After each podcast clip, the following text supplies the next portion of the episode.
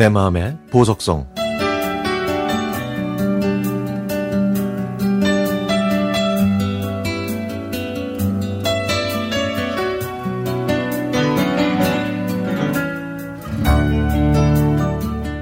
벌써 30년이나 됐네요. 저는 어릴 때부터 유독 까만 피부와 뚱뚱한 체형을 가지고 있어서 콤플렉스 덩어리로 살았습니다. 그래서 친구들한테 먼저 다가서기보다는 누가 먼저 말을 걸어주면 그 애와 친구가 되곤 했죠. 제가 중학교 3학년 때 같은 반 아이 한 명이 그런 제가 신기하고 궁금했다면서 친하게 지내자고 말을 걸어왔는데 그 아이는 모든 게 저와 정반대였습니다. 마치 만화 속의 주인공 소녀처럼 하얗고 뽀얀 피부와 큰 키, 그리고 예쁜 눈을 가진 친구였죠. 또 성격은 말괄량이 삐삐처럼 밝아서 누구와도 쉽게 친했습니다. 저는 그 친구가 좋아서 그때부터 그녀의 그림자 혹은 무수리 역을 자처하며 어디든 항상 같이 다녔죠. 또 같은 고등학교로 진학할 때는 얼마나 기뻤는지 모릅니다.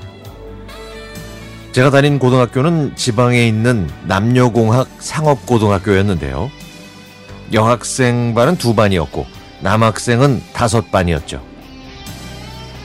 상업고등학교 특성상 저희는 주산과 부기학원도 다녔는데 제 친구는 그곳에서 또래 남학생을 사귀었습니다.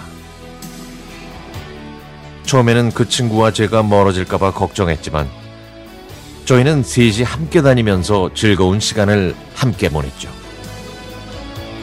그러던 어느 날 친구가 지금 인기 있는 영화를 보러 가자고 하더군요. 저는 학원 친구들과 함께 영화관에 갔는데 사람이 어찌나 많은지 자리가 없어서 한쪽 구석에 서서 보게 됐죠. 영화가 시작할 무렵 우연히 자리 하나가 비자 친구의 남자친구가 재빨리 뛰어가서 앉더니 제 친구를 글쎄 자기 무릎에 앉히는 겁니다. 그 순간 영화 내용은 하나도 안 들어오고 그 커플의 뒤통수만 쳐다보다가 저는 중간에 영화관을 나와서 집으로 돌아왔습니다. 그때 제 감정은 뭐였을까요? 서운함? 질투? 열등감? 다음날 친구는 일부러 저를 외면한 채 다른 친구들한테 그 영화 줄거리를 얘기하느라 열을 올리더군요. 몇 년이 지난 어느 명절 때 텔레비전에서 제가 그때 끝까지 보지 못했던 영화를 방송해 주더군요.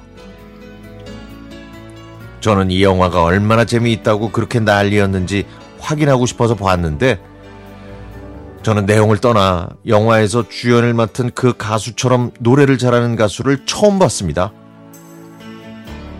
저에게 가수는 오로지 변진섭 오빠와 뉴키즈 온 더 블럭 오빠들 뿐이었거든요. 근데 그 순간부터 저는 이 가수한테 빠져서 그의 앨범을 다 사모으기 시작했죠. 그리고 시간은 또 흘러 제가 서른이 넘은 어느 날 뉴스에서 제가 정말 사랑했던 그 가수가 사망했다는 소식을 들었습니다. 앞으로 그의 새 노래를 들을 수 없다는 게 충격이고 슬픔이었습니다. 저는 라디오나 텔레비전에서 그의 노래가 나오면 제가 그 영화를 보다가 극장을 뛰쳐나오던 순간이 아직도 생각납니다. 근데 역시 시간이 약인가 봅니다. 몇 년 전에 제가 먼저 연락을 끊은 그 친구도 보고 싶고, 제가 가장 사랑하는 그 가수는 더욱 그리우니까요.